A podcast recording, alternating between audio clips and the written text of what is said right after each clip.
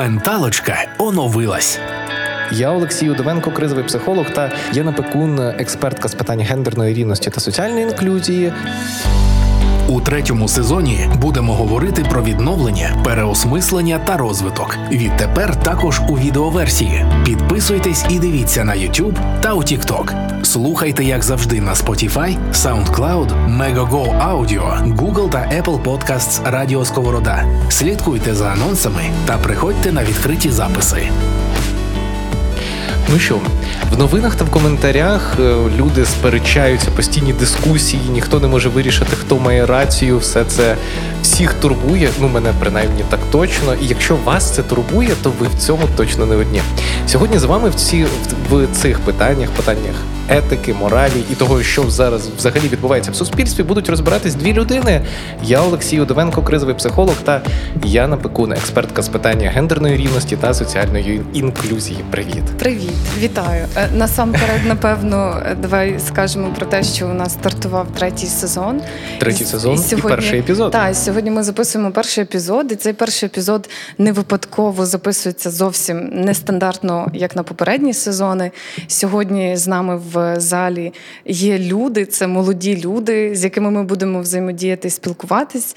Е, і у нас є відео тепер контент. Тому хто тут буде слухати наш подкаст, хто буде дивитись, це все дуже важлива для нас е, аудиторія, але ми розширяємо формати для того, аби взаємодіяти більше і краще. Ну і не випадково, напевно, це, це тема. Попередні сезони показали, що це багатьом дійсно допомагає, і я дуже ну яскраво пригадую момент момент, коли я там йшов щось по вулиці, і ну це було в центрі міста, і просто дівчина проходячи, сказала дякую за подкаст, і отак сердечко показала. Це було це так, так мило. Так, і ну я розумію, що людині це допомогло. І мені здається, зараз важливо дійсно поетапно розібратися в всіх з тих темах, яких ми запланували розібратися за найближчі скількись місяців. Думаю, що це буде цікаво. Так, так, я принаймні з нетерпінням чекала взагалі можливості поговорити з тобою в такому форматі. Бо да, ми фактично не бачились увесь цей час. Ми так. терпіли, щоб ви розуміли, ми терпіли для того, щоб накопичити всю цю енергію, всі ці думки, і нарешті їх видати в щось прикольне. Класно. Ну мені цікаво, що з цього вийде. Давай тоді поговоримо. Бо протягом е, цих е, скільки днів війни? Більше ніж 500? 500, 500 е, ну більше 500.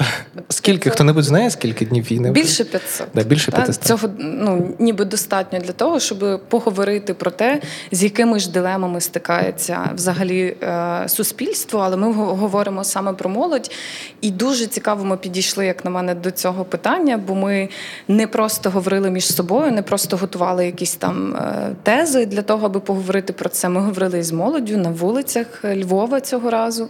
Е, хоча маленький спойлер, ми будемо робити це не тільки у Львові. Ну, Ми це постійно будемо робити, збирати І не тільки у Львові. статистику. Акцент знаєш на а, інше місце. І не тільки у Львові, так, це правда. Так, е, власне кажучи, про дилеми, ти почав говорити про моральність, та звідки взагалі виникає в суспільства бажання небажання. Чому суспільство стикається з дилемами? Яку відповідь ти хочеш почути? Довгу чи коротку? Давай коротко.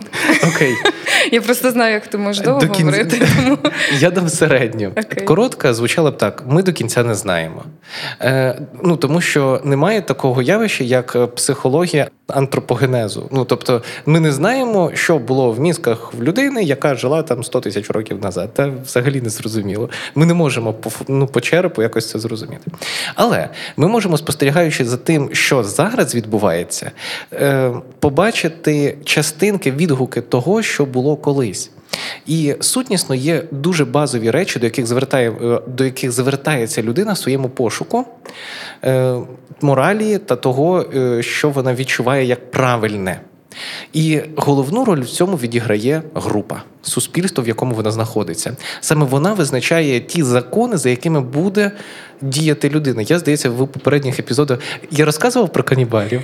Не знаю, мені здається, в менталочці ні. Ні, в менталочці ні. Я люблю ці. Не знаю, чи треба, але ні, це треба. Це треба. Ну це не жестяк, це нормально, okay, це нічого. Це це дитячий контент. Ми просто знаємо одного психолога, який розповідав всякі жестяки. Ну і і що з ним сталося? Я обіцяла не згадувати. Ти обіцяла не згадувати. В мене точно в мене точно є диплом. Я, я його можу показати. Це жахливо. Це цікавий кейс. Ми його обговоримо да. скоріш за все в якомусь з епізодів, тому що для суспільства це був важливий кейс. О, це да, це теж окей. Да, я взагалі не про це. Історія з канібалами полягає в тому, що є племена канібалів, які їдять людей, і от їм нормально. Але е, ну і виникає логічне запитання, чому вони не зіштовхуються з морально-етичною дилемою, е, що це неправильно. Да? Ну, Якщо от ми зараз запитаємо в кожного з тут е, з тут присутніх, то в принципі всі скажуть ні. В принципі, якщо от давай так, мав теж ні, ну ти б не вживала їх в їжу. Цікаве запитання. Знаєш, це це mm. щось з розряду того, про що ми говорили до до цього епізоду 42. Це щось про це. Чи я би їла мавп? Ну, тут, якби таку страву національно тобі запропонували. Ем, Залежить від мого е, взагалі уявлення про те, чи можна їсти мавп чи ні. Ну, якщо а десь, яке твоє якщо хтось, уявлення? Якщо хтось скаже, ем, що це національна страва, і угу. і люди її вживають, і все там, ну це виключно з якоїсь дослідницької мети, можливо, я не заперечую. Не можу сказати, що я вживала б всі національні страви, бо хтось їсть комах, черв'яків, і це теж окей. А хтось людей. А хтось людей.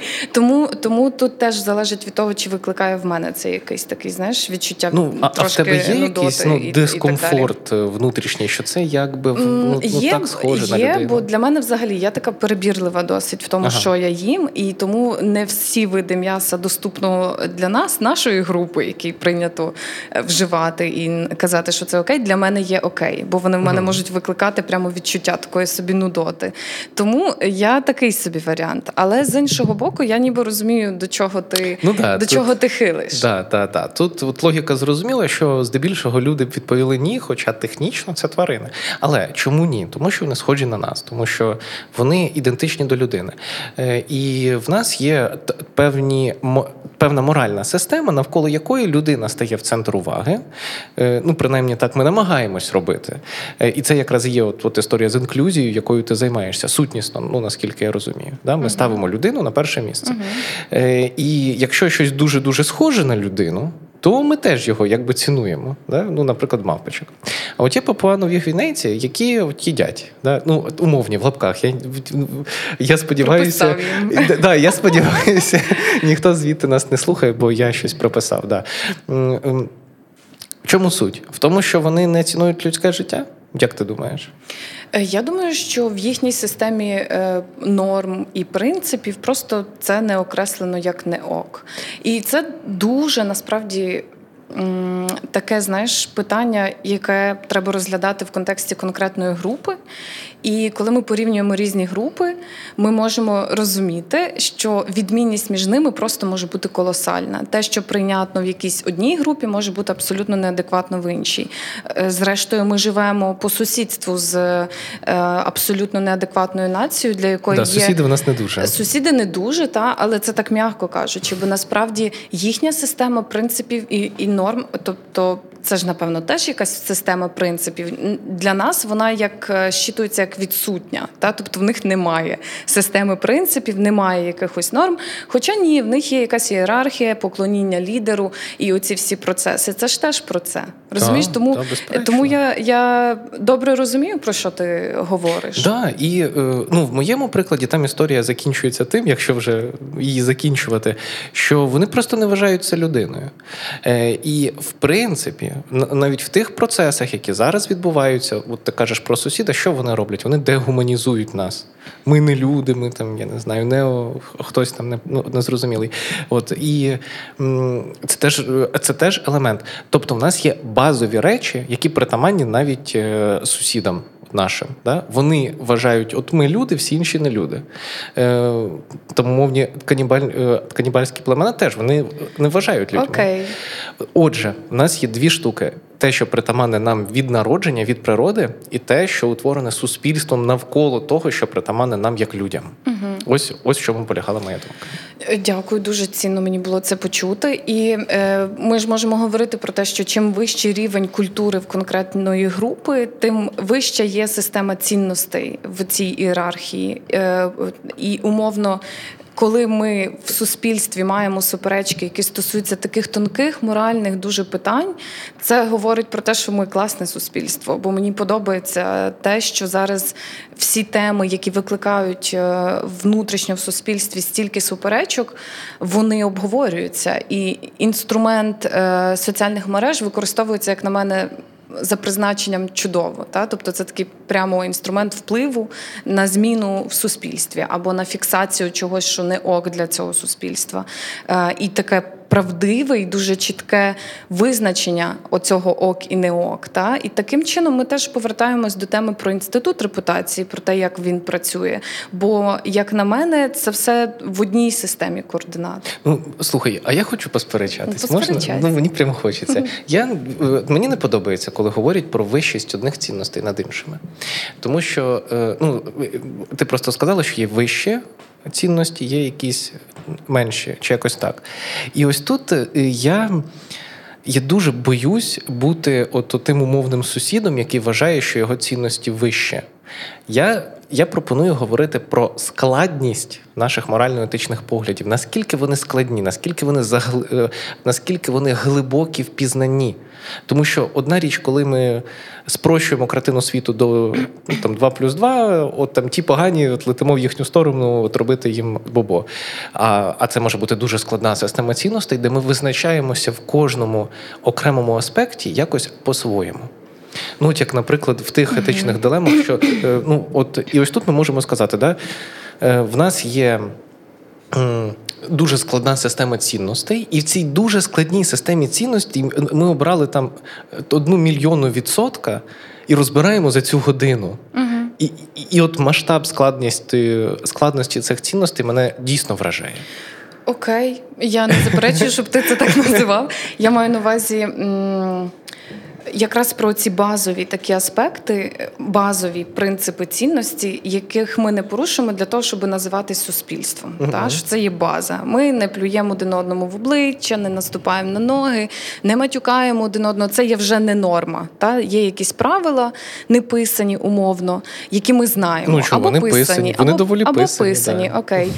Е, і це база для того, щоб ми в принципі взаємодіяли як суспільство. Але є трошечки вищі. От для мене це uh-huh. про вищі в межах оцього нашого культурного розвитку як суспільства, трохи вищі цінності, які визначають нас уже як суспільство, яке диктує певні правила, яке показує певний приклад такого, знаєш, добро, е, добросусідства для інших європейських країн. Та ми можемо показувати цей приклад, але тут не в контексті порівняння з кимось, тут в контексті комфорту самого суспільства. Якщо ми е, бачимо, що е, піднімаються постійно питання, які стосуються дилем е, такого характеру, то ми маємо собі чесно зізнатися, що ми ростемо як суспільство в цьому аспекті, при тому, що е, фактором впливу для цього стала найжорстокіша війна. Да. І це просто феноменально. Бо в той час, коли ми бачимо постійно такі страшні відверто речі, ми кажемо про те, що come on, поки нас захищають, ви не маєте права робити це, бо це танці на кістках, або це не танці на кістках, але там теж щось ну, таке. Це якраз оті... Та? І, І я якраз веду до того, що це це той феномен, про який нам варто говорити, за який нам треба зачіпатися, розглядати його з такої точки зору. Та? Бо ем, буде безліч питань, які будуть викликати багато суперечок всередині суспільства. Буде безліч запитань, які можливо буде складно. Відповісти однозначно, які будуть викликати дуже багато контроверсійних варіантів. Але кожне таке питання це наш малесенький крок, знаєш, от в, в цій ієрархії е, культурних цінностей вперед. Тут, як тут, на мене, тут дуже цікаво. Ти кажеш, суспільство росте, я кажу, людина росте. От а, я це, поясню, це суперечка хіба? Це ж це, ж не є цікаво. Це ж не є проти, протилежне. Це не є протилежності. Це ті кути, під якими ми дивимося, okay, ми по-різному okay. дивимось. Uh-huh. Я просто почав. Ну я подумав про те, що це дуже різні речі, хоча от ми говоримо на, на одну і ту саму тему. Е, Я хотів сказати, що от ці суперечки в суспільстві. Це круто, да? воно ну, приводить до росту суспільства. Але з точки зору психологічної, е, з точки зору психологічного здоров'я, це проблема, тому що з'являються нові правила, яким людина має придумати, як Клас. слідувати. Мені дуже подобається, як ти поміняв вектор розмови на людину. Це чудово, тому що це правда той інший кут е, да. зору, про який треба говорити. І це продовжує це, да, просто, ну, це, просто це, це, то, це то. Тобто суспільство росте і це круто, а людина в цьому може відчувати себе просто угу. жахливо. І е, в тому е, ну, це навіть має назву е, внутрішній конфлікт угу. або когнітивний дисонанс. Це коли ми стикаємось з чимось зовнішньому світі, та що не відповідає відповідає нашим внутрішнім переконанням або уявленню про цю картину. Не обов'язково. Так? А як це е, відчувається? Те, що ти описала, це називається психологічна травма. Дякую. Ну, е, Очікувано. Травма е, ні, травма це коли ми зіштовхуємося з чимось абсолютно новим, з чим ми раніше не зіштовхувались, і ми з цим не можемо справитись. От, от оце травма. Ну, Це може це може бути травматичним досвідом, який вплине на наше життя. А внутрішній конфлікт це коли ем, ми маємо всередині себе вимогу, але не можемо за якихось обставин цю вимогу виконати коли ми всередині себе маємо вимогу, але не можемо цю вимогу виконати. За якихось обставин. Я просто розглядаю травму трохи, е, ну ніби ширше. Ні, ні, я про внутрішній конфлікт. Так, я розумію, ага. я намагаюся провести цю ага. паралель, де, де ти, ну ніби де він у тебе. Оця uh-huh. знаєш, ця лінія між е, внутрішнім конфліктом і травмою, е, психологічною травмою, внутрішньою там якоюсь не знаю.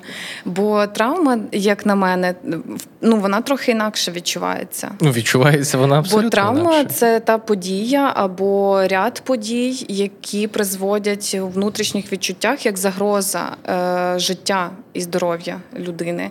І в тривалій перспективі воно відчувається в наслідку постійно тривало та а може проявлятись там через якийсь період часу в один момент. І причинами цього можуть бути абсолютно різні речі, очевидні і не дуже очевидні.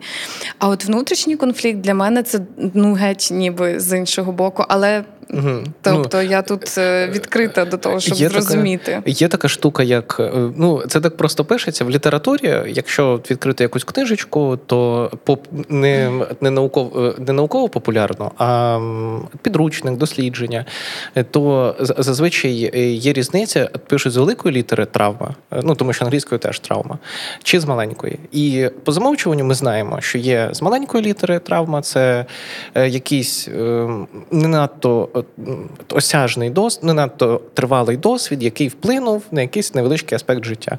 Це з маленької травми і з великої травми, от те, що ти описала. По суті, угу. ну тобто це теж розрізняється. Ми це теж можемо розірвати так, бо, на шматочки. Бо ну Травма буває різною, uh-huh. і причина е, травми теж буває uh-huh. різна, та бо є трансгенераційна травма, яка впливає ген-ген е, покоління е, і проявляється в дуже цікавих базових речах, наприклад, е, голодомор, який ми пережили, та наші е, предки. Ми відчуваємо це, ці всі наші закрутки, ці всі наші.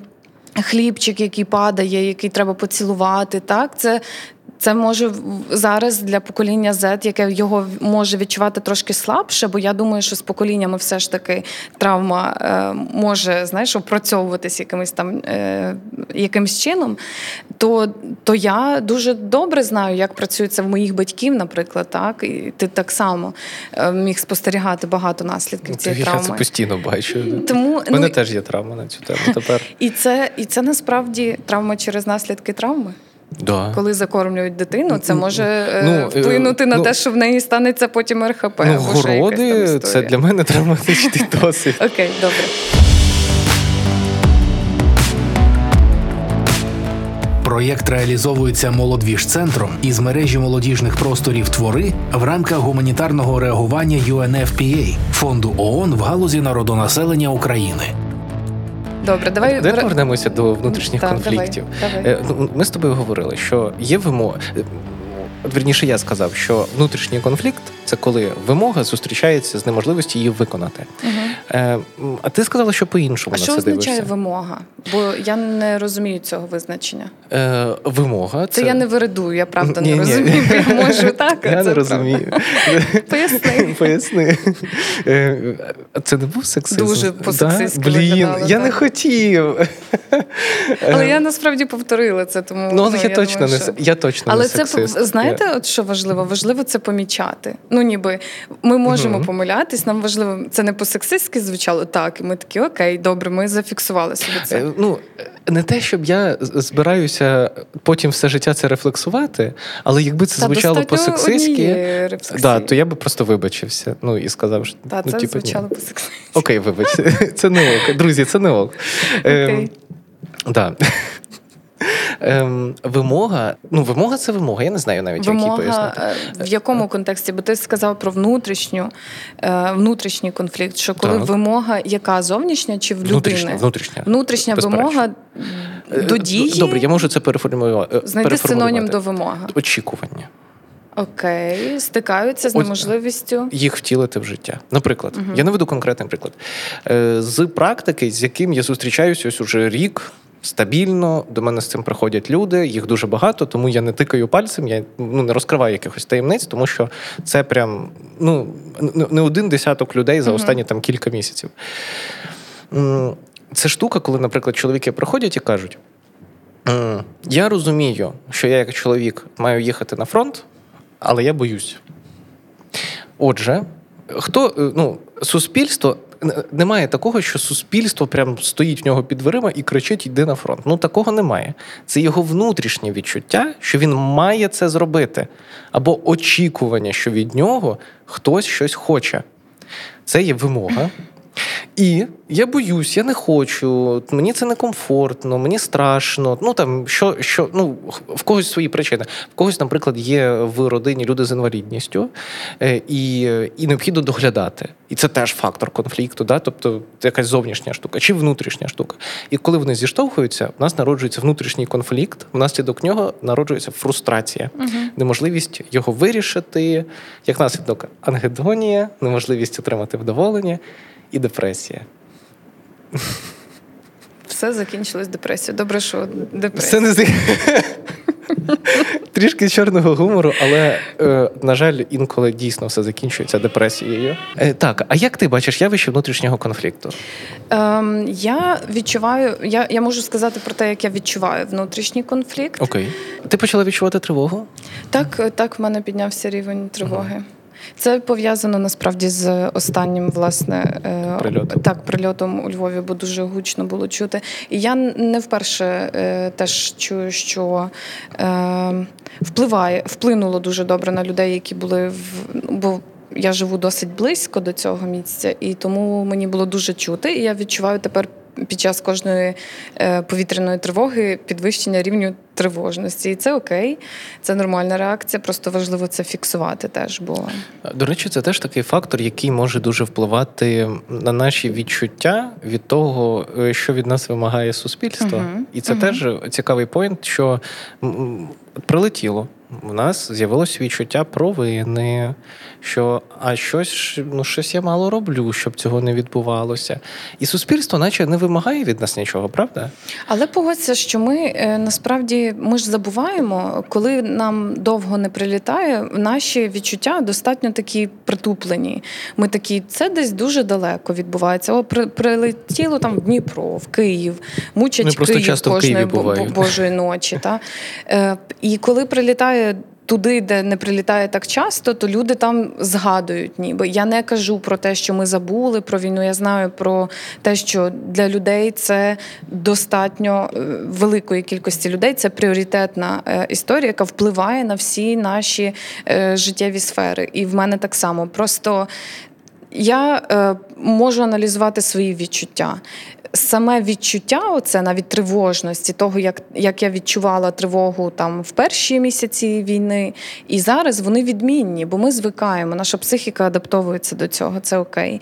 І це нормально, що приліт у вашому місті може викликати у вас там якийсь період часу тривогу. Не окей, якщо вона триває весь час е, після цього, не знаю, довгий період часу, якщо вона впливає на якість вашого життя, а не тільки піднімається, коли є тривога. Це як на мене ще інстинкт самозбереження ну, добре працює. Е, от просто поки ти говорила, я хотів сказати, що це ну це механізм адаптації. Якщо після ось цього звуку сталося щось погане, то так. кожного разу, і оскільки ця е, загроза зберігається після цього звуку, так. ми відчуваємо, ну це. Це природня реакція. Це е, хто там Павлов на собаках, ще хто зна коли досліджував. Е, повернемось до внутрішнього конфлікту. Так, я тебе я, запитував про те, як ти його фокус, бачиш. Фокус уваги зміщу своєї тривоги на. Хоча як ти рекомендуєш звернути увагу на тривогу чи змістити з неї фокус уваги, коли як, вона відчувається? Як терапевт чи як співведучий? Як терапевт. Як терапевт не знаю, бо е, я психолог. Ем, ну, звісно, про це варто подумати. Е, але е, це не обов'язково осмислювати в моменті. Для чого? Ну, Тобто не це... звертати увагу на триво... на тривожність, а перескерувати увагу на інший якийсь. Ні, навпаки. Е, важливо подумати про тривогу, важливо осмислити її, але не обов'язково це робити в момент, наприклад, коли відбувається повітряна тривога. Це може бути рефлексія після цього. Так? Чому виникла тривожність? Що я відчуваю? Чому я це відчуваю? Да? Да, угу, да. Угу. Бо мені мені часто допомагає якраз е, визнати Перескеру. визнати. А, визнати. Знаєш, ну ніби вона виникає, і я така.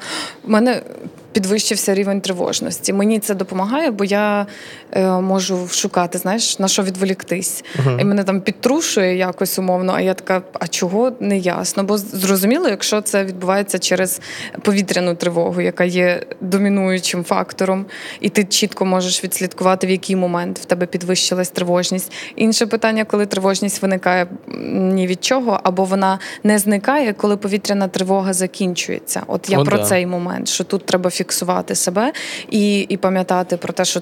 Це не не нормально, треба з цим попрацювати. От, але повернемось дійсно до внутрішніх конфліктів. Але це було важливо. Важливо, нагадати, важливо. Да? Ми да, живемо в такій реальності. Нам треба про це говорити. Це окей.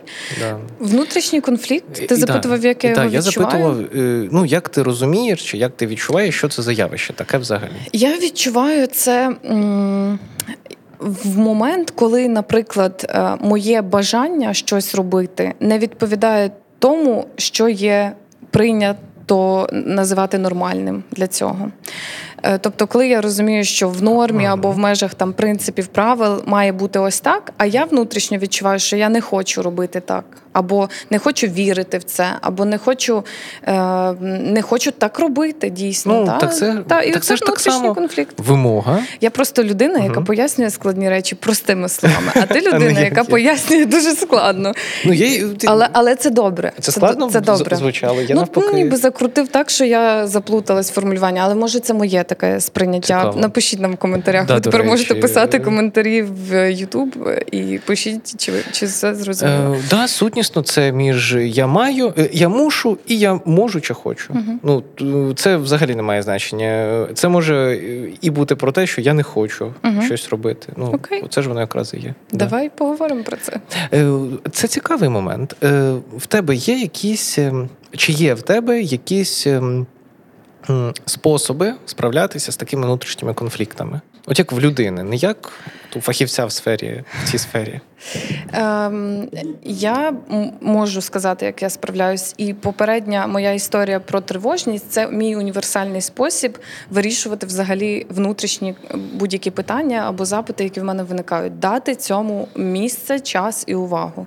Я розумію, що е, таке самокопання може призводити не завжди до вирішення якихось там питань, але дуже часто ми оцей. Е, такий тонкий дискомфорт, в принципі, здатні ну, забувати або забивати на нього. А він накопичується. Немає значення. В нього є небезпека. Є, так, в нього є небезпека накопичуватись. Ми кажемо, це не має значення, е, це не пріоритетно. Зараз у мене є загалом там питання, потім розберусь. Ми не там на часі. Так, потім не угу. на часі. Потім можемо бачити це десь там в соціальних мережах, ніби наш мозок помічаєш це, бо воно воно є дискомфортним фактором. А отже, це якесь питання, яке слід вирішити. Та? І я особисто, е, коли відчуваю готовність попрацювати працювати з цим питанням, я даю йому місце, час і простір. І я намагаюся знайти відповіді. Тобто мені не подобається, бо є речі, до яких я не маю ресурсу торкатись. Я кажу, така окей, розберемося потім, бо, бо зараз поточних питань так багато. Але якщо це вже викликає в мене дискомфорт, і воно впливає на мій фокус уваги, тобто воно забирає увагу. Я кажу, окей, пора розбиратись з цим. Це важливо, та розібратись з питанням, чи святкувати, чи не святкувати, чи ходити в бари, чи не ходити. Дуже цікавий феномен. Я в собі відкрила феномен, я це називаю. Я людина достатньо добре, не люблю це слово консервативна, якось в загальному якомусь розумінні. Але якби оцінювали людину, яка живе таке двіжове, молодіжне життя, і порівнювали мене, то я можливо не зовсім би була супердвіжовою та в цьому Ні, розумінні. Так ти ж просто двіжуєш по-іншому. Так, от власне, оце по-іншому, воно зазвичай називається ну, консервативним. Ну, типу, в мене от, от такий спосіб там відпочинку, рефлексії і так далі.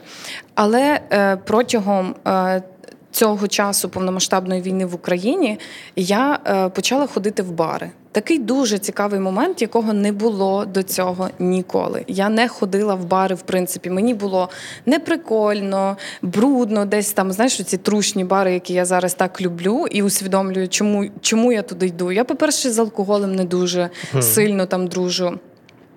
Якесь вино, і то вино в барах це не дуже ну ніби пасує. Але суть в тому, що я не усвідомлювала взагалі, чому люди туди ходять. І от мені за місяць 28 років я е, під час повномасштабного е, повномасштабної війни в Україні, такої жахливої, страшної, безпрецедентної, хожу в бари. Запитай мене, чому я це роблю. Думаєш, просто випити? Я думаю, е, ой, а можна я вгадаю? Давай. Я, я спробую. Вгадай. Е, я думаю, що це спосіб е, вгамувати стрес, ну справитися зі стресом через соціальну комунікацію. Я не завжди соціально комунікую там. Ну тобто, е, я розумію, що соціальна комунікація угу. це не завжди про слова, ну, що цікаво. це що це і про перебування в соціумі, але я не завжди комунікую. Мені не потрібно супер багато знайомств. Але Добре, чому але тоді? ти знаєш, що я дуже відкрита. Мені познайомитися угу. з людиною на вулиці easy, просто будь-яке, будь-що. Просто в мене не викликається ні страху, ні тривожності, нічого. Але питання в тому, що в барі я відчуваю себе дуже комфортно станом на зараз. Угу. Весь оцей шум довкола, який відбувається, а бари, е, а я тепер люблю трушні бари, не ці вилизані, такі ідеальні нові. Це дуже цікаво. Це взагалі Ні, мені це не схоже на мене. Пробач пожартувати, ну але це сповідь алкоголіка. Ти що? Це це мистецтво. Ні, я жартую, я хочу, звісно, я хочу, звісно. щоб ти побачив в цьому мистецтво, яке бачу я в цьому. uh І якщо хтось з вас піде наступний раз в якийсь бар, то подивіться на нього з точки зору мистецтва, тому що те, що відбувається протягом вечора, який ти проводиш в барі, це просто феноменальна історія, маленька життя цього бару. Боже, як скільки цікаво. всього він бачив. Я спостерігаю за людьми. Люди приходять з різними настроями. Хтось занурений в свої проблеми. Він сидить і, і там чи вона і просто і відчувається, що людина зараз розбирається з цією з цим питанням, яке в нього там в собі копається. В собі хтось приходить, щоб знайомитися, спілкуватись. Хтось спостерігає так само, як і я. Я теж приходжу часом і не взаємодію. Я рідко хожу сама, прямо щоб сама, бо в мене є хороша коліжанка, з якою ми можемо це робити і рефлексувати. Але я можу туди піти сама. Для мене стало не проблемою піти в е, шумне місце самій і просто спостерігати за людьми. Це так. Це, це от я тепер цікаво. побачив у цьому мистецтво. Цьому да. є мистецтво, бо насправді е, бармени, барменки, які працюють там, вони знають людей, які приходять. Вони намагаються запам'ятати людей, які приходять. І оцей маленький, маленька така ниточка, знаєш, яка поєднує цих людей через цих людей, це дуже цікаво, тому що хочеться повернутися туди, бо тебе бачать там як людину, ти цікавий там. Оце трушні бари, бо вилизані бари це інше. Але щоб це не звучало як заклик до вживання алкоголю, ви можете не пити там алкоголь. Це ну так easy. не в цьому сенс. Бо Тут не в цьому сенс, сенс бо справа спостереження, да? так. Хоча теж я знаю, хтось є поціновувачем чи поціновувачкою алкоголю, і там оце підхід про коктейлі або там якісь історії. Для мене це не про це. Я е, роблю там свої маленькі е, дослідження, і мені дуже цікаво, бо ці дослідження полягають виключно в спостереженні. Це дуже цікаво. Ну от я на це питання але це була дилема, тому що коли я туди йшла вперше, я така. Я сижу в барі, на дворі війна в моїй країні, я просто сижу в барі. Ну це якось тупо. І от таке в мене був внутрішній конфлікт в цьому. І я така: ну це окей, взагалі, що я це роблю. І коли я розумію, що туди приходять військові, там які вже не військові, бо вони там закінчили е, службу, і е, коли там приходять люди, чиї люди воюють, і чиї люди померли, загинули за Україну і так далі, то в мене ніби само по собі відпадає ця, е, це питання, знаєш, цього внутрішнього конфлікту. Я кажу собі, це життя, і люди живуть це життя в такий спосіб який дозволяє їм жити. І якщо для нормального функціонування людям потрібні бари, і ці бари платять податки в мою країну, яка воює, яка захищається, е, то це окей. Питання інше, як це робити? Формат, чому ми запитували? Бо ми ще перейдемо до відповідей е, молоді. Ну, до речі, це цікаво це. буде, так, але це трішки згодом. Так, чому ми запитували, а в якому форматі ви святкуєте? Та? Бо е, загалом для е, глядачів і глядачок е, на нашому Ютубі ми скажемо про те, що ми виходимо ж на вулиці Львова не просто так. Ми озвучуємо ті запитання, які будуть обговорюватись в конкретному епізоді. І одним з таких запитань було чи що б ви сказали людям, які кажуть, що е, святкування в умовах війни це не окей, це танці на кістках. І дуже багато людей молодих. Сказали такі для мене цінні і такі близькі мені відповіді. Дійсно звучали круті відповіді. Ну, до речі, е, з того, що нам говорили, е, мені подобалось мені сподобалась одна відповідь про те, що ем, ми маємо розуміти, що життя триває в будь-якому випадку. І в принципі, мені здається, що це можна такою червоною ниточкою протягнути через ну, нашу сьогоднішню розмову е, в плані вирішення е, внутрішнього. Ну, по суті, що ми сказали, да? що є мораль. Ця мораль пов'язана з тим, що е, з тим, як працює суспільство. Наше суспільство зараз воює а отже, воно має особливі потреби і вимоги від нас, від е, як від людей. Але більшість цих вимог ми собі додумали насправді. Да? І користь від цих е, користі від наших дій може більше, якщо ми сфокусуємось не на тому, щоб вимагати чогось від себе, а на тому, щоб подумати, що ми можемо дати цьому суспільству з того, що воно просить. От я би пропонував до вирішення таких внутрішніх конфліктів підходити так: да? зіштовхнутись і подумати, а чи не є ця вимога з моєї точки зору неадекватною, тому що, як ми вже казали, це може приводити до депресії.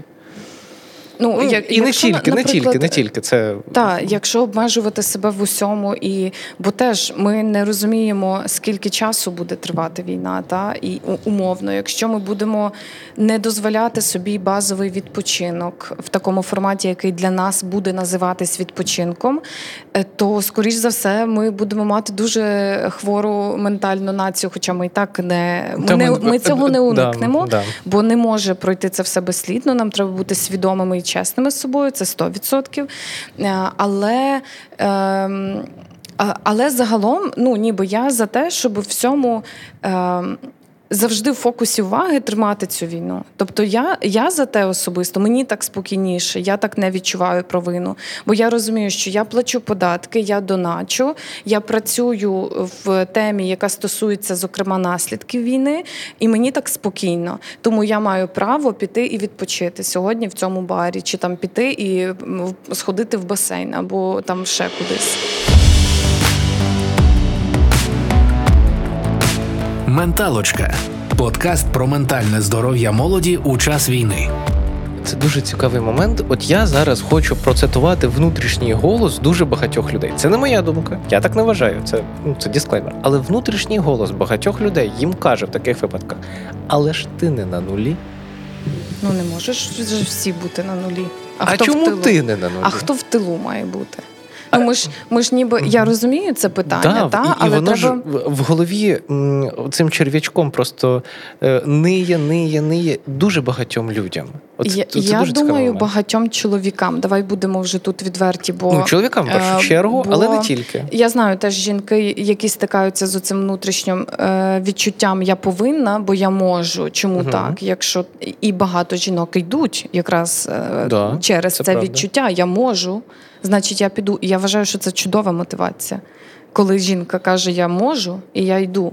Коли я усвідомлюю, що я тут ефективніша, ніж там, то я, скоріш за все, не буду мати цього питання в голові. Але коли в мене є обов'язок е, згідно законодавства туди йти, та, бо я чоловік, е, і коли в мене там всі мої друзі, чоловіки, або мій брат, або мій тато, а ще якщо там хтось загинув за мене тут, а я тут. Тому я думаю, що чоловіки в нашій країні, в нашій ситуації, щоб ви не чули тут взагалі ніде ніякого сексизму і так далі. Я просто об'єктивно ну, за ну, за оцінюю. об'єктивних обставин. Так, за так. об'єктивних обставин я об'єктивно оцінюю ситуацію, яка склалась, та тому що в мене немає зобов'язання йти на нуль. Розумієш?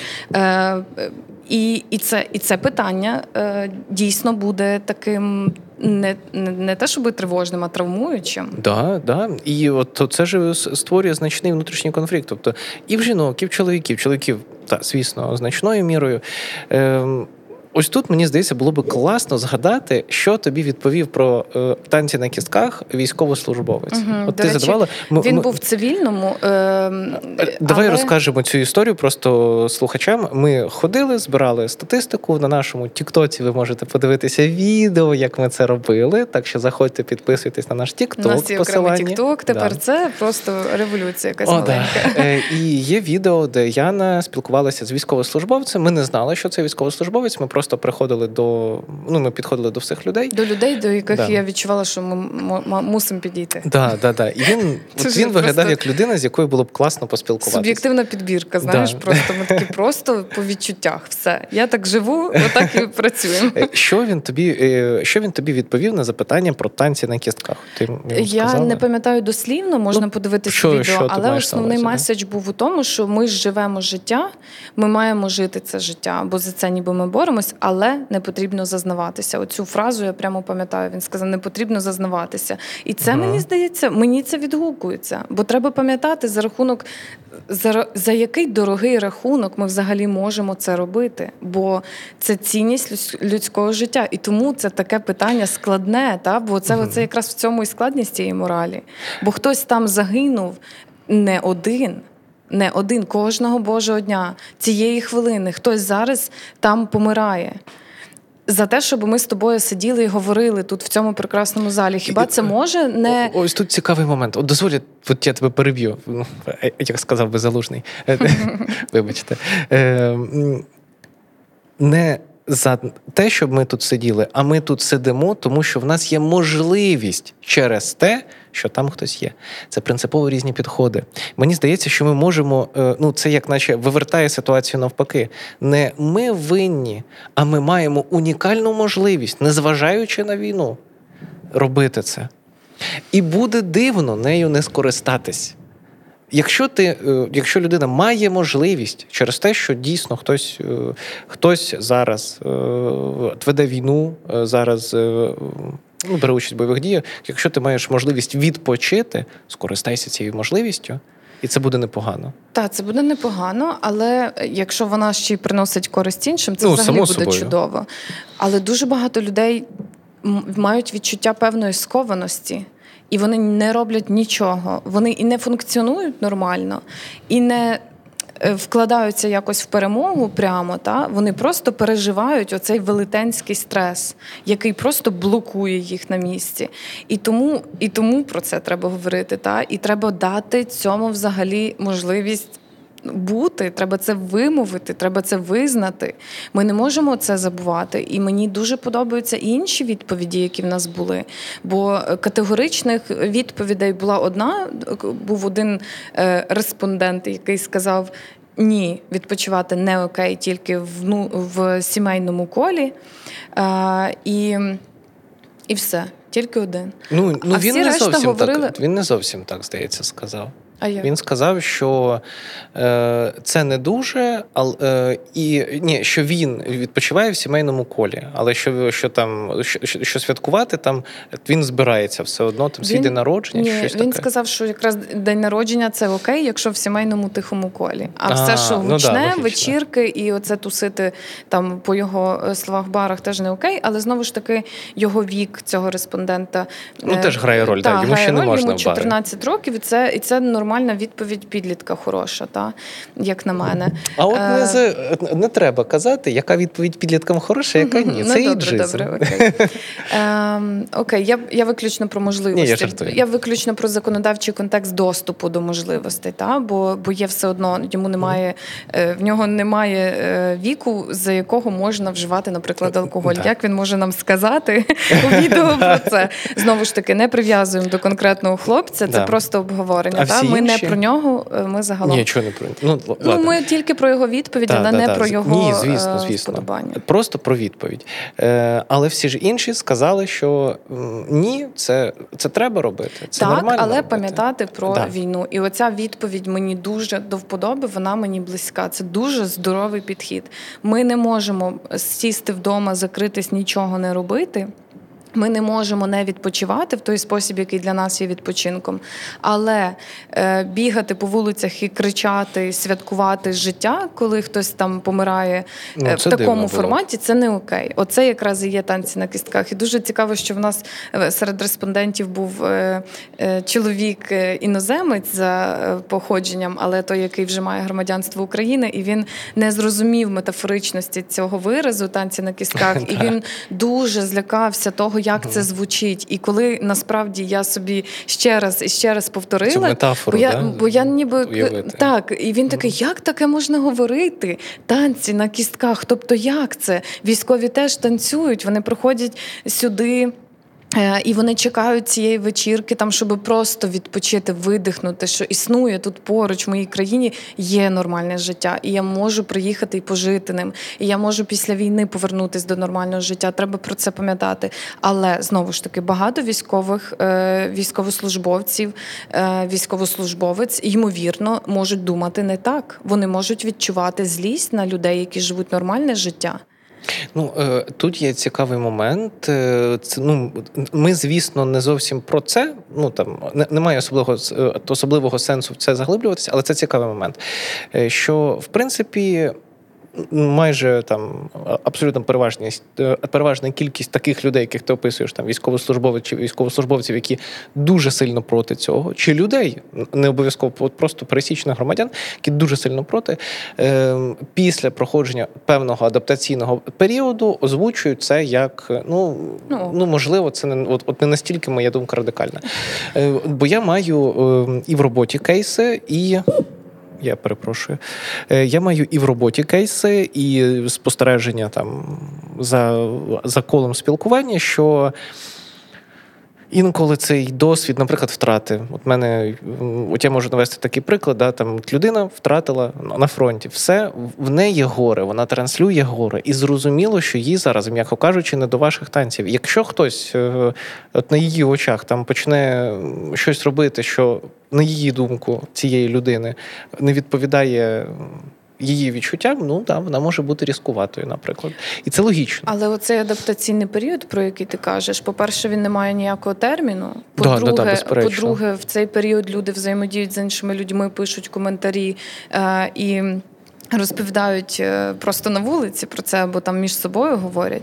Тому чекати, поки хтось адаптується, це означає виключати те, що е, ця людина зараз так думає, і впливає на е, суспільство. Звідси й виникає оця дилема угу. від того, що хтось каже кардинально протилежну думку. Так я ж це і кажу, що ця думка звучить, але це не означає, що ця думка в цієї конкретної людини не зміниться через три місяці. Так, ми можемо про Оце все дуже говорити. цікавий момент. Ми можемо про все так говорити, але це зараз не має, не має сенсу. Я поясню, чому це має значення. Це має значення для людини, яка зіштовхнулася з внутрішнім конфліктом. Е, З якої точки зору? От уяви. Е, ти собі прекрасно проводиш там, живеш, то то, я не знаю, п'єш щось в барі. От І зіштовхуєшся з тим, що на вулиці там якийсь скандал, людина починає про це говорити, агресувати до когось із там із навколишніх, і ти і ти починаєш задумовуватись, а чи все зі мною в порядку? І ось в ці моменти, і люди з цим зіштовхуються в соціальних мережах. Хтось може написати: Ах, ви тут е, не знаю, не на фронті, наприклад. І, і, І тому я хочу звернути увагу нашого слухача е, на те, що пам'ятайте, завжди пам'ятайте, що не обов'язково ця ця думка не є істиною в останній інстанції.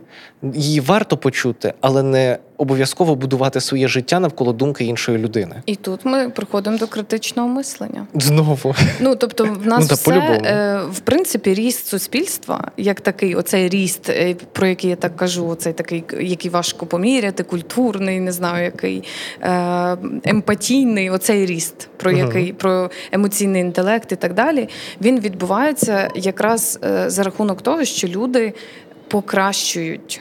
Е, критичне мислення, вчаться критичному мисленню, вчаться перевіряти, звіряти різні варіанти, дивитись, а де між цих варіантів є моя думка або позиція. І це супер круто.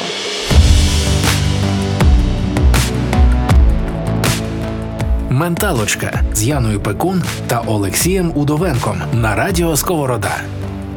От якщо так, от давай спробуємо підбити трішечки так логічні підсумки. Mm-hmm. Мені здається, що це було би правильно. Е, Ми розібралися. Мораль нам притаманна, вона залежить від суспільства. Суспільство її диктує. Інколи ці вимоги можуть е, травмувати, інколи можуть бути абсолютно адекватними. Як, от, наприклад, там спускайтеся в укриття під час тривоги. Це адекватна вимога від суспільства. Е, І як наслідок, да, ми можемо інтелектуально осмислюючи, шукаючи, звертаючись до того, що відбувається, критично це осмислюючи, вирішити для себе ці запитання. Я особисто для себе мені здається, важливо було б прикольно поділитися своїм досвідом, що в принципі я ще в перші Ну, я просто в якийсь момент е, ці моральні дилеми вирішив для себе однозначно. Тобто я реально сів і почав над цим думати. От що я вважаю буде правильним? Чому я так вважаю? Чи є в мене з цього приводу сумніви? І далі е, я скористався, я дуже люблю цю штуку. Е, Техніка п'яти чому. Ти е, знаєш, що це так, таке? Ну, запитання і запитання, да, і знову запитання, да. доки ти не дійдеш до відповіді. Да, да, от поки ну це не обов'язково п'ять чому, це може бути хоч 105, головне. Але ти можеш робити це сам з собою? Бо я, я така хитра, я, я не, не можу сама з собою. Е, Я виписую. Uh-huh. Типу, чому? Okay, okay. Стрілочка і і пишу. І це дуже допомагає, по-перше, докопатись, uh-huh. а по-друге, от, узгодити. І от я реально там сидів і думав: от я чи вважаю я правильним, що я от роблю зараз ось це, ось це і ось це. Так. Чи вважаю я, що це приносить користь мені, чи відчуваю я себе в цьому комфортно? Так. Чи приносить це користь іншим? Так. Все, А окей. я думала, чому? І чому? Ну і, чому? і, і, і далі ми можемо собі задавати запитання, чому Чому я так думаю? uh Якщо я вважаю, що ні, чому я так uh вважаю? А як я можу на це вплинути? Чи є е, в мене інші важелі впливу на цю ситуацію, крім як е, е, йти там, я не знаю, волонтерити? uh А, а може і не треба волонтерити, може щось інше можна зробити. Okay. А як в тебе це було? Я не сідала, нічого не вирішувала е, зараз. У мене так не працює. Я ну, людина, ну, яка ну, ну, по-різному, бачиш? По-різному, так дійсно. Бо в мене геть не так. Я в процесі е, того, як я досліджую цей свій світ як я розвиваюсь, як я отримую соціальний досвід, я роблю дуже багато різних висновків про те, як сформований світ довкола мене.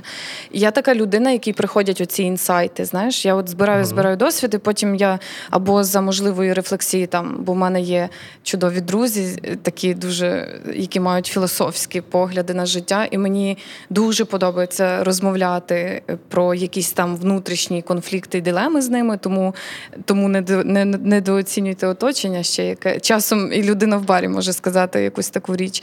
До речі, якби що, то в бар я не так вже часто кажу, але але не Ти знаю. про це вже так Бари, багато сказала. Зв'яжіться зі мною для реклами, бо я просто вже бачу, як я кажу, цей бар трушний, треба йти там, туди. Там, там можна спостерігати. Там мистецтво. Да. Та це смішно, але це просто цікавий це, це цікавий інсайт, який uh я усвідомила і не не було цього до. Тобто я зрозуміла, що це виникло зараз. По перше, а по-друге, по-друге, я дозволяю собі робити щось, що я не робила до цього зараз. Mm-hmm. Я кажу: окей, тобто... мені мені не важлива думка оточення в цьому питанні, бо тут я можу це зробити, або навпаки, там оточення каже, так не робити. Я така, чому? Треба треба подивитися, що в цьому. І, і от знову таки, ну ти ж задаєш так, собі запитання, так, чому? Так, Просто ти їх е, задаєш. Е, ну є різниця, да? Є люди, які постійно живуть цією рефлексією, запитаннями, чому, і це ну, це класний підхід. Як класний, ти. але виснажливий досить досить. Да. Ну треба не забувати, бо теж треба шукати баланс в цьому. Часом угу. треба звільнити мозок і просто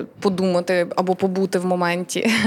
Але я стикнулася вперше з такою дилемою, коли я поїхала е, в липні минулого року е, в Берлін до коліжанки відпочивати. Е, правда, відпочивати від тривог, від думок. І я відчувала неймовірну провину. Я записувала сторіс і намагалась показати всюди, як тут підтримують Україну. Ніби я досліджувала з цього питання. І мій фокус уваги був настільки зміщений, що десь на третій чи четвертий день перебування там я така: Окей, сьогодні я маю просто побачити це місто справжнє. Я хочу просто дослідити його як туристка, в якої немає в голові війни щоденної. Але в тебе в голові війна. У мене в голові угу. була війна, але я е, зізналась собі, що це впливає на мене таким чином, що я відчуваю провину. І в той момент, коли я кажу, що мені треба дати бути цьому, визнати це, я сказала собі окей, але кому від цього краще? Комусь там чи комусь мені? Ні, Ні, От нікому. Хто з цього отримує Так, вигоди? ніхто ні з, з цього не отримує жодної користі. Тому е, єдине, що я можу зробити, це абсолютно е, не порушуючи жодних правил, з великою повагою до всіх, хто захищає мою країну, але просто побути в моменті, просто відпочити, тому що я повернусь і я включусь в цю всю історію знову.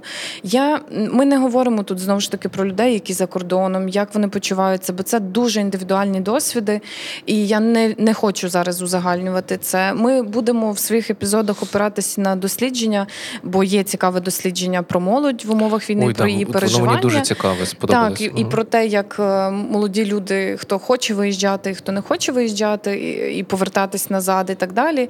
Е, але тут не про це. Оцей мій внутрішній, е, моя внутрішня дилема, вона власне була пов'язана з цим відчуттям провини. І зазвичай вона мені так і відчувається, як відчуття провини. Угу. Ну Ось. правильно, це от якраз воно так, є. але вона виникає, я з нею розбираюсь. Виникає, я з нею розбираюсь. І знову ж таки, я не схильна до якихось дуже таких, не знаю, якихось неадекватних вчинків. Ну тобто, це не не дуже мені притаманно.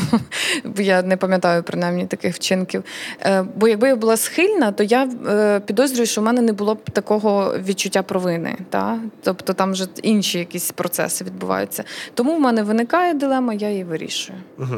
Ну от мені цей підхід ну дуже близький. Я в принципі стараюся. Я єдине, що спеці... ну, мені треба реально сісти, порефлексувати якесь питання.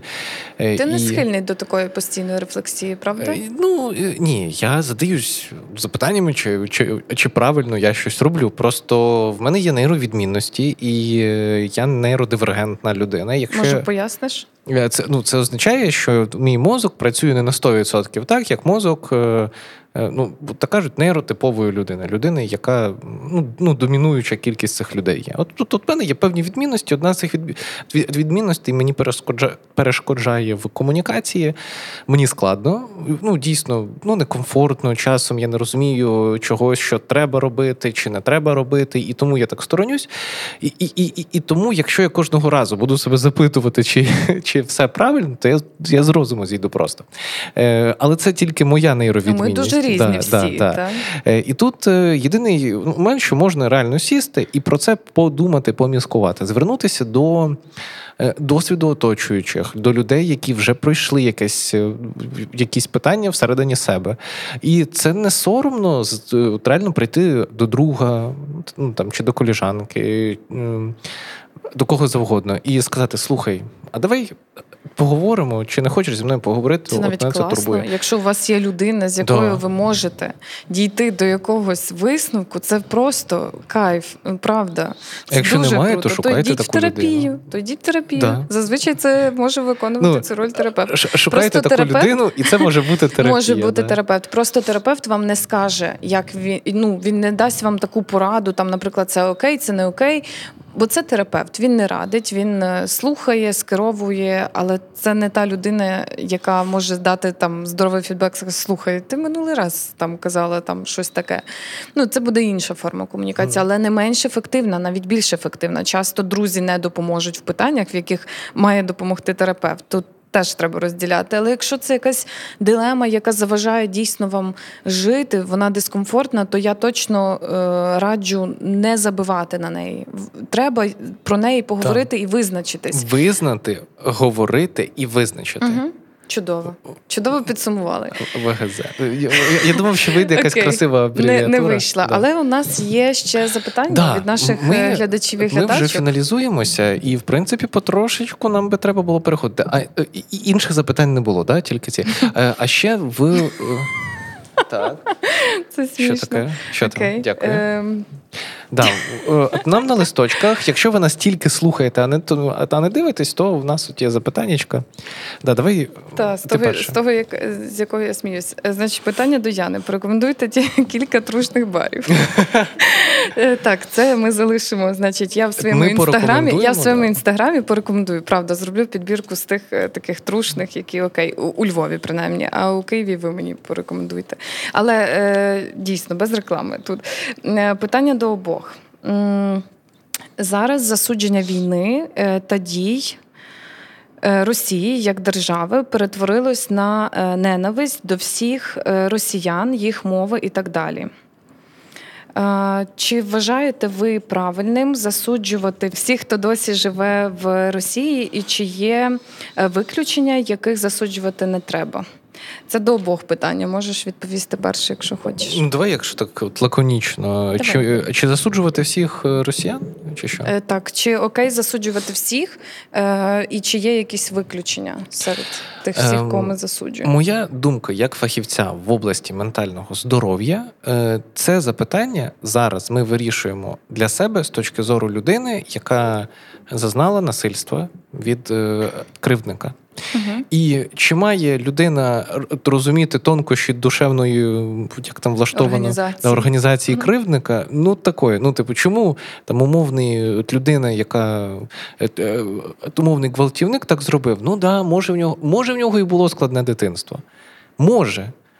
Але це що, щось змінює? Да, потім це можна відрефлексувати на TED Ed, до, речі, класнючий виступ. Я не пам'ятаю, як він називається. Гляньте, де гвалтівник та людина, що постраждала від його насильства, разом. Через там 20 років після того, що сталося, на сцені говорять ну, от Ох, якби як свою точку. Да, да, це дуже цікаво. На TED Є ця штука, але я не впевнений, що є переклад. Е, тому. От мені здається, що на даний момент в цьому розбиратися рано. Якщо раптом з'ясується так, що е, ми пройдемо цей період і доведеться з цим розбиратись, от тоді мені здається, треба буде ставити це питання. Я е, думаю, що це дуже індивідуально відчувається. Е, Теж е, складне питання, але класне порівняння ти зробив стосовно насильства домашнього. Наприклад, е, кривднику, кривдниці і постраждалій особі не дозволено згідно чинного законодавства проводити медіацію. Mm. Медіація це такий процес, коли є третя особа, і вона допомагає скерувати вирішення конфлікту таким чином, який буде максимально асертивний для обох сторін, максимально безпечний, чесний, правильний. Це така людина, яка е, включена не лише в питання законності там конкретного конфлікту, а й емоційної складової. Тобто вона максимально згладжує ці гострі кути в домашньому насильстві згідно чинного законодавства. І в більшості країн медіацію не проводять. Чому? Тому що е, між е, кривдником і постраждалою особою є е, відмінність. Кривдник це завжди або кривдниця, це не простать, це завжди людина, яка має перевагу над постраждалою особою. Якусь фізичну, важливо, да, економічну, залежить теж від виду насильства, про який ми говоримо, е, психологічну, це теж може бути просто людина, там, яка знає, як Емоційно впливати, тисне, маніпулювати да. там, і так далі. Або будь-яку іншу перевагу. Та? І ніяка медіація в такому випадку не може бути. Ви зараз з цим запитанням просите нас виступити медіатором. А, А я з себе цю відповідальність знімаю, тому що це не той кейс, в якому я би могла сказати вам ненавидіти цю людину. Вона бо я не знаю рівня травматизації взагалі від війни конкретної людини. Але я знаю рівень травматизації суспільства. Суспільства, окей, так. я точно знаю, що е, мені дозволено. Я в мене не викликає морального внутрішнього конфлікту, те, що я ненавиджу Росію і росіян. Мені mm. за це не соромно. У мене немає відчуття провини. А через за це не має бути соромно. Але може бути соромно. Якщо людина запитує це питання, то це питання про моральну дилему, яка виникає. Mm. Мені ненавидіти всіх. Це ж не всі вбивають всіх, але їхнє поводження як суспільства, як нації, воно викликає в мене тільки агресію. Це просто е, країна, яка не має взагалі права називатись суспільством. В них ну, немає достатньої кількості принципів, норм, правил. Е, Відкритості, чесності, прозорості, щоб бути суспільством, яке я е, можу називати суспільством.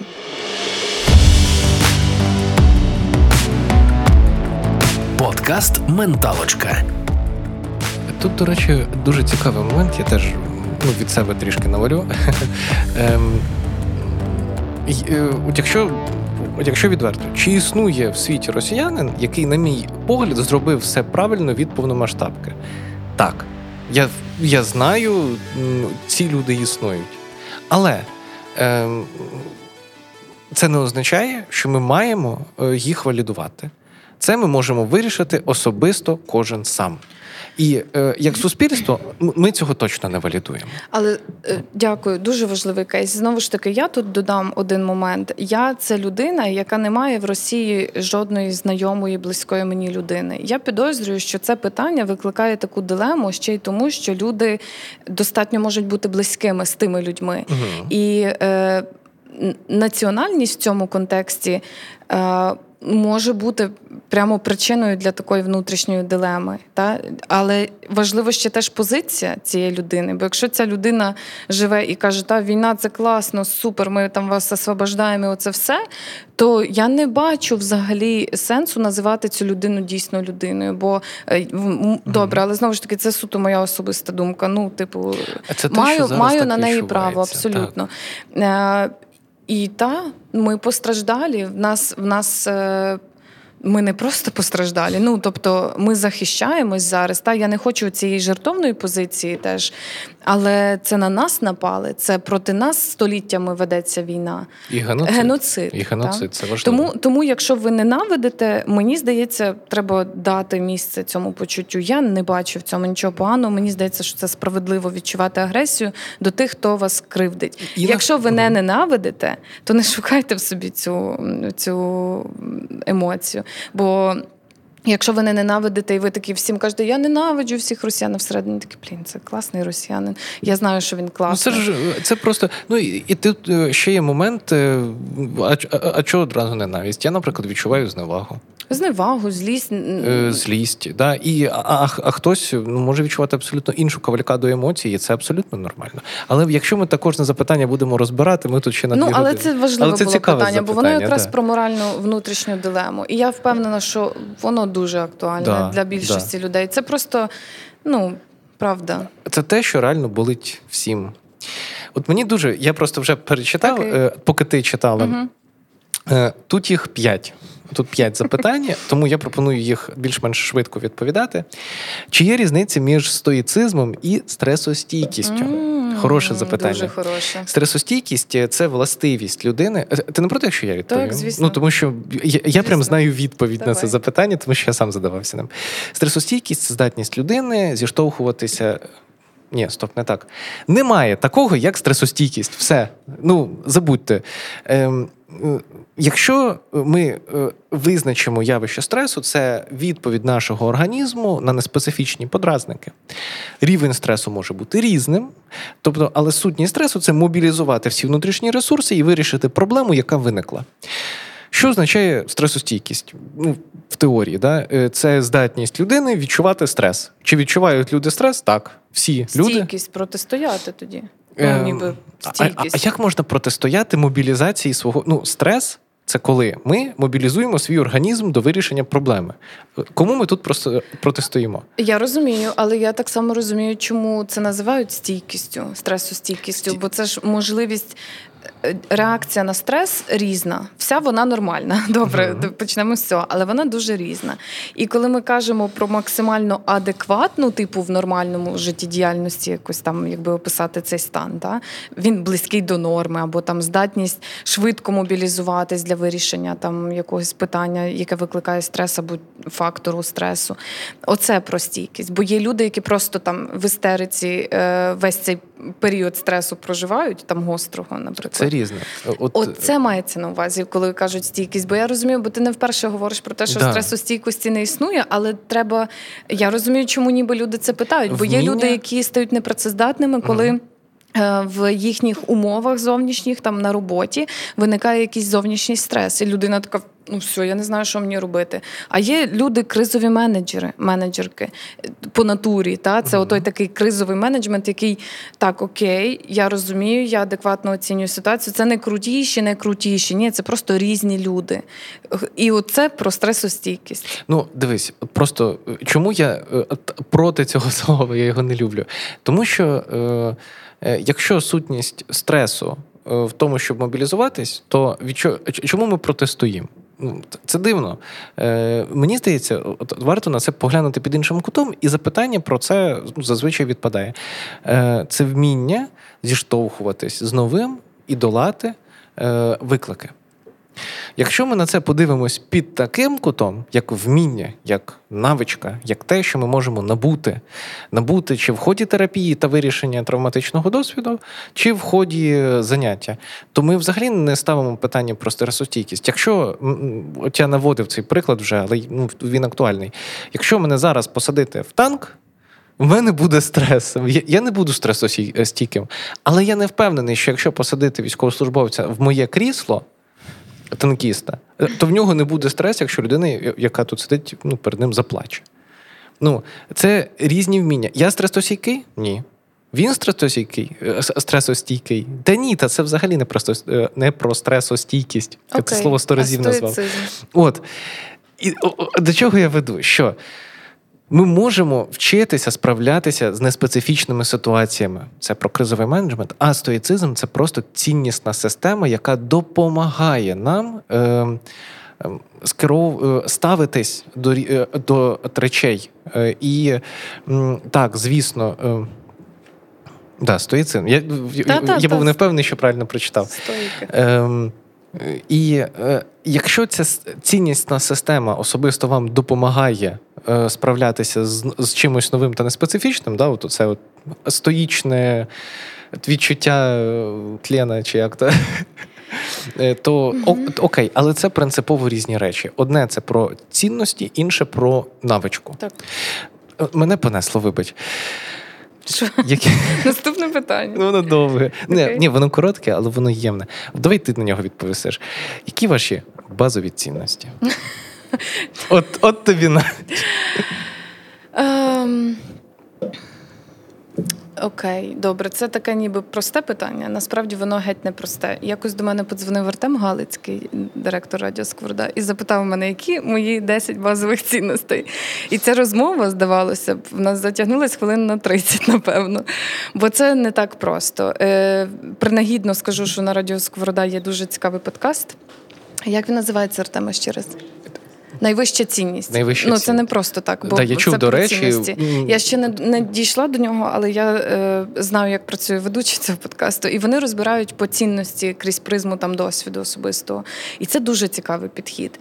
Для мене є цінністю свобода. Свобода вибору, свобода того, що я роблю. Крізь цю цінність, якби мені здається, сказали, яка основна цінність, то, мабуть, би була вона. Бо Е, так сильно е, радіти свободі, яку я маю зараз, е, як в, в час повномасштабної війни в моїй країні, ну я просто ніколи не усвідомлювала, що це таке свобода. Свобода бути собою, свобода працювати там, де я хочу працювати, свобода відпочивати, коли я хочу відпочивати, свобода жити в моїй країні, свобода вибору, свобода мого голосу, коли я можу сказати свою думку. Е, на велику аудиторію, і мені за це нічого не буде, бо я кажу свою думку і кажу, це моя думка. Це свобода, яка насправді так багато означає, і вона. Саме вона дозволяє мені бути собою, та? бо це свобода бути собою. І от це моя базова цінність. Любов, як би це дивно не звучало, е, для мене цінністю є любов. А, І коли ми кажемо про якусь цінність в контексті там це любов, то я кажу так само: моя цінність мати свободу не любити щось. Моя цінність теж в цьому. Та? Тому всі, вся система цінностей вона дуже переплетена. Моя е, цінність це рівність. Якби це не звучало, е, справедливість і рівність вони в мене завжди йдуть пліч-опліч. В тебе трішки Бо... французьке коріння видно. Свобода, рівність, братство. Так, да? так. Е, І е, мало не заговорила французькою. Просто, просто у Яни є тату, просто... татуювання. Е, Е, буква А так от в кружечку десь. Це неправда. Це неправда, якщо що цього нема. Єдине татуювання, воно теж про свободу. Це вигляд пташки. Це теж насправді все все метафорично зав'язано, але але не суть в цьому.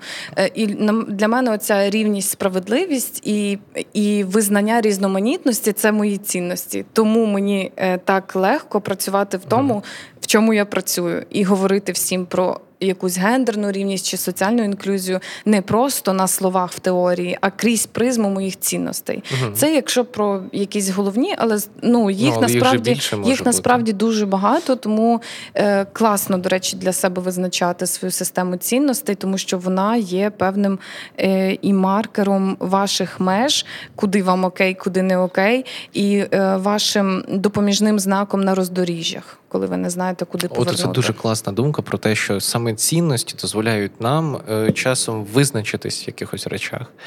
Ем, Я тільки від себе скажу, що для мене найважливіше це емоції та почуття. От, от це моє найвище цінність. Визнання, визнавати, бути їм. Що Що означає емоції почуття? А от е, а от думайте. Дуже дуже загадково, як для цінностей. Е, ну, е, Може, ну хоч речення поясни. Ну, ну давай. Ем, все, що в нас є, як в індивіда, як у представника, це можливість відчувати. Якщо це єдине, що ми можемо, ну що що дійсно є об'єктивним, да? ну, дійсність суб'єктив, е, дійсність е, навколо нас суб'єктивна, ми її сприймаємо через дуже багато призм. І тільки емоції є відображенням, є е, те, чим, що є абсолютно точно існуючим.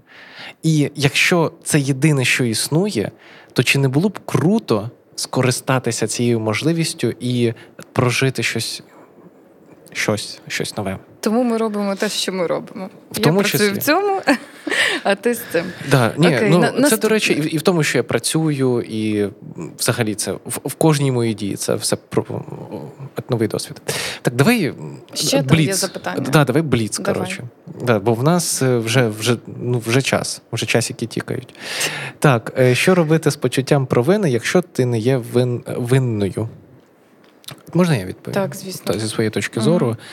Mm-hmm. Таке явище називається, коли людина, яка постраждала, відчуває провину за те, що е, що вона не робила, а, е, а в чому її звинуватили, або що скоїли щодо неї, то це.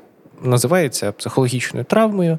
Це неправильно записано, записаний клаптик пам'яті, який необхідно фіксити шляхом психологічного консультування та психотерапії. Погоджуюсь. Це ж е, і про соціальний сором теж. Це ж соціальна емоція. Ну, Вона ти... ж вона ж ззовні. Так, якщо коротко, то да. Ну, провина. Ми, ми на початку сказали про конфлікт між треба, е, між мушу і е, можу. Угу. От, от коли е, я мушу. Наприклад, якщо я хочу вийти на вулицю, там не знаю, прогулятися в, в плавках, та? ну я відчую сором, якщо я це зроблю в центрі міста. Але якщо це буде на пляжі, то я ну, сором від цього не відчую і провину. Та? Ну, Це дуже соціальна штука. Угу. Добре, чи практикували ви mindfulness? От давай давай розкажи.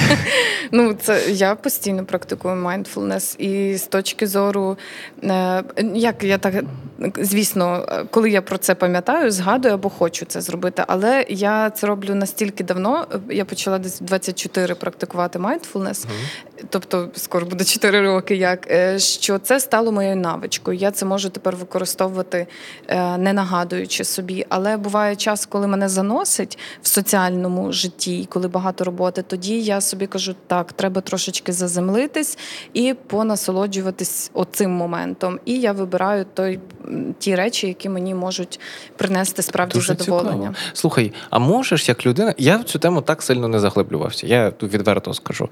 Е, Ми чи... про це говорили вже в якомусь епізоді. Да. Чи можеш багато. ти просто для наших слухачів, глядачів е, одним реченням сказати, що таке mindfulness? Бути в моменті. Це заземлити шумний мозок в одному моменті, який відбувається. Тобто, е, але не просто так. От ви тримаєте листочок в руках, і ви його намагаєтесь відчути, який він на дотик, як він на кутах вам відчувається. Ну, наприклад, листочок. Це можна зробити дуже багато хто вперше практикує mindfulness, це роблять зі шматочком шоколаду, бо це тоді про смаки, це рецептори смаку, і оці всі там е, багатогранність цього шоколаду, і ти думаєш про нього, як він відчувається. Або коли ти миєш посуд і ти відчуваєш, як тіче вода, як цей процес відбувається. Ну, не рекомендовано тим, хто не любить мити посуд. Можете схаритись випадково. Але, але можливо в цьому теж буде багато відповідей, та й ви побачите в цьому якийсь плюс. Е, І це може бути будь-що, коли ви п'єте каву або розглядаєте небо, трошечки зациклитись на чомусь одному, конкретному, і класно, якщо це може вам принести задоволення. Але е, суть mindfulness у ще в тому, така додатковий, ніби профіт. В тебе в тому, дуже довге речення. Sorry, бо це бо це таке, така практика дуже цінна для мене. Це дуже цікаво, е, правда. Так, бо бо е, ну окей, добре, давай продовжимо. Ні, ні, ні, ні, розкажи. Я, я вже мене не можна перебивати, бо я гублю Блін, думки. Пробач, Ти просто все, забув, бо все. ми давно не бачили. Я більше нормально. не буду. Я це більше нормально. не буду все тебе окей. перебивати. У е, мене є до тебе запитання. uh Як тобі це допомагає в житті? От цей от, от mindfulness? Відчувати час. Я в мене uh дні не втікають так, як раніше. Я, Я розумію, що все, що відбувається в моєму житті. Це це моє кіно, це моє кіно. Я його маю е, дивитись не крізь призму, моя робота або ще щось там. Ні, це моя книжка, яку я пишу, моє кіно, яке я знімаю, дивлюсь і там в головній ролі. І це прекрасний підхід. Е, Люди, які в ньому є, насолоджуватись спілкуванням, яке є, бо все другорядне. Є ви і і те, що ви робите, як ви це відчуваєте, як ви це бачите, з ким ви спілкуєтесь. Це головне. Ви і те, що відбувається в вашому житті крізь призму вас, не вашої роботи, не ваших батьків, не ваших там не знаю е, проблем або якихось речей, а от виключно те, що ось тут. І це допомагає. Це дуже цікавий підхід. Ну от мені прям, але я від себе додам, що якщо у вас кризовий стан, то йдіть до психолога. Вам це не допоможе. Вам всі майндфулнес світу не допоможуть так, е, так. спастись від е, психологів. Чи нормально уникати людину, якщо вона тобі завдала болю? Ем, Так, е, нормально відчувати і робити будь-що, якщо коротко. Е, Якщо більш складно, то е, не хотіти відчувати біль це природнє бажання будь-якої людини. Е, Тут радше питання в тому, що означає уникати. Ну, ну ага. не хоч... Да-да-да. У мене просто ну, цікавий кейс. Для Я собі дозволила О, вперше в житті, теж цього року це ну, визначні для мене, я бачу, визначний час е, дозволяти собі. Я дозволила собі просто ігнорувати людину, яка дуже нав'язлива. Тому що закінчити спілкування з цією людиною просто неможливо було в інший спосіб. І так, це окей. Якщо людина, наприклад. Е, має якусь вторинну вигоду з вашого спілкування, не знаю, ваша енергія їй дуже подобається, маніпуляції або якісь інші речі, Е, насильство часто приховане та психологічне і його форми в різноманітному вигляді.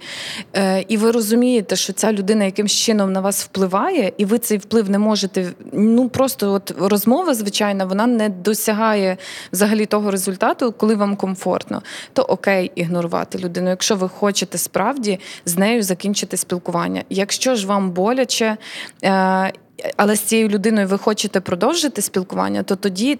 Так не вийде, ну ніби уникати, якщо я хочу далі з цією людиною спілкуватись. Це накопичиться, і рано чи пізно вам доведеться про це поговорити. Бо або людина перша запитає, в чому справа.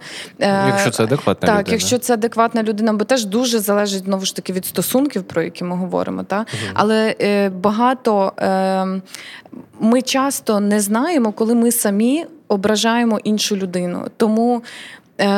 Уникати людину окей, якщо вона вас образила і вона знає про це. Але якщо це якась така образа, яку вона не відсікла, і вона не розуміє, що вона вас образила, і вона така каже: Та чого ти мене уникаєш? Чому проблема? А ви такі все, не буду там розказувати. Та там просто ну, тоді е, це не окей, і мені здається, що можна було б дати зворотній зв'язок людині, коли ви будете готові до цього. Але якщо ви будете не готові до цього, ну тоді можна просто От тут ще є момент, що кривдник інколи ж починає маніпулювати. Тому коли... я ж та, тому та, я сказала і, і тому... свій приклад, та що угу. буває і ці кілометрові листи можуть іти від людини, чому там це так відбувається. Але я знаю, що ніяк це не допоможе, бо ця людина не може зрозуміти, що я не хочу в принципі з нею спілкуватись, бо все спілкування все одно е, зводиться до якихось маніпуляцій, зачіпок і продовження цього спілкування, бо воно потрібно тільки цій людині. Але тож, е, тож з цього про що я кажу, варто все ж таки підкреслити, треба зрозуміти, чи ви хочете з людиною в принципі спілкуватись. Бо якщо ви хочете закінчити з нею спілкування, то робіть це в комфортний безпечний для себе спосіб. Класна От ти прям в кінці так Діксі, я я все сказала. Ну ем, я я просто підпишусь і і додам, що ну підпишусь знизу і додам, що головне пам'ятайте, ставте а, ну або старайтесь ставити на перше місце свої почуття. Це найважливіше. І якщо ви відчуваєте щось, то треба це втілювати в життя. Там були ще запитання? Ще є запитання. Окей. Ем, чи відчували ви провину через те, що за весь час у Львів прилетіло все ж таки набагато менше разів на мирних жителів, ніж в інших е, більш критичних містах? Провокативно. Зараз у соцмережах можна часто зустріти недооцінювання трагедії, яка сталася у Львів е, у Львові саме через це порівняння. До речі, я про це прям я це прям розбирав кілька разів з, з моменту останнього прильоту. Е, цікава штука, бо мені здається, ну це моя думка, що е, така думка, коли ми не цінуємо життя іншої людини, де б вона не була, яким би вона досвід не мала, то це от, російський наратив. Так. Ну, я так вважаю. Е, Якщо хтось в соцмережі пише про те, що е, а, от ви там відчуєте, як нам у Харкові, ну я вважаю, що це російський наратив, що це от, от якраз те, чого в нашому суспільстві не має бути. Тому що якщо помирають люди, боляче всім. Немає значення, де живе ця людина. Неможливо, і знову ж таки, е, Львів прийняв так багато людей, які втратили домівки. Тут знайшли Я пам'ятаю, що тут було спочатку. Знайшли нове життя. Люди, які е, дійсно не мають куди повертатись. Ми не маємо ніякого права взагалі порівнювати. Е, знаєш, е, кажуть, травму не порівнюють. Ну, Там рівень травматизації да. людей не можна порівнювати. От ти більш травмований, я менш травмована. Угу. Ніхто так не має права робити. І я погоджуюсь, що це російський наратив. Да, це тут, це, це е, дуже типово та, знецінити так. і сказати, кому як жити, і вкинути і, да. і, і так. так. Вкинути, я, роз, і я розумію, що люди, люди. Люди в травмі вони можуть почуватись ну, по-різному. Е, і коли це пишуть наші українці, українки, мені дійсно прикро це читати, але я усвідомлюю, що вони могли пережити дуже багато різних. Відсікайте. Головне, якщо ви так. це за собою помітили, е, якщо ви зараз не погодились з нашою думкою, це нормально. Ну я не нав'язую свою думку. Просто задумайтесь, чи не є це наслідком травми а не uh вашою істинною uh позицією. Бо що це хтось не окей. Да, бо хтось бо має померти, щоб смерті, да. це ну, це не дивно окей. просто. Так, це не окей. окей, в нас закінчили запитання, і я думаю, в нас закінчили запитання. Можливо, да, вони є відкритими. Ми теж е, з радістю можемо відповісти на них. Але якщо вже ніби все, е, то ми будемо закінчувати перший епізод. Так, е, друзі. Перший епізод третього сезону записаний. Ми раді, що ми тепер в таких різних форматах спілкуємось. Ми зустрічаємось ще е, зовсім трішки, там два-три тижні. Ми два-три тижні. Тільки на це. Та sorry. Е, скоро знову скоро, будемо. скоро зустрінемось. І я хочу всім нагадати, що сьогодні з вами були Олексій Удовенко, кризовий психолог та неперевершена, а це незмінне представлення. Яна Пекун, експертка з питань гендерної рівності та соціальної інклюзії. І ми сьогодні спілкувалися про цінності та моральні дилеми, які виникають в сучасному суспільстві суспільстві внаслідок війни. Всім па-па. Дякуємо, па-па.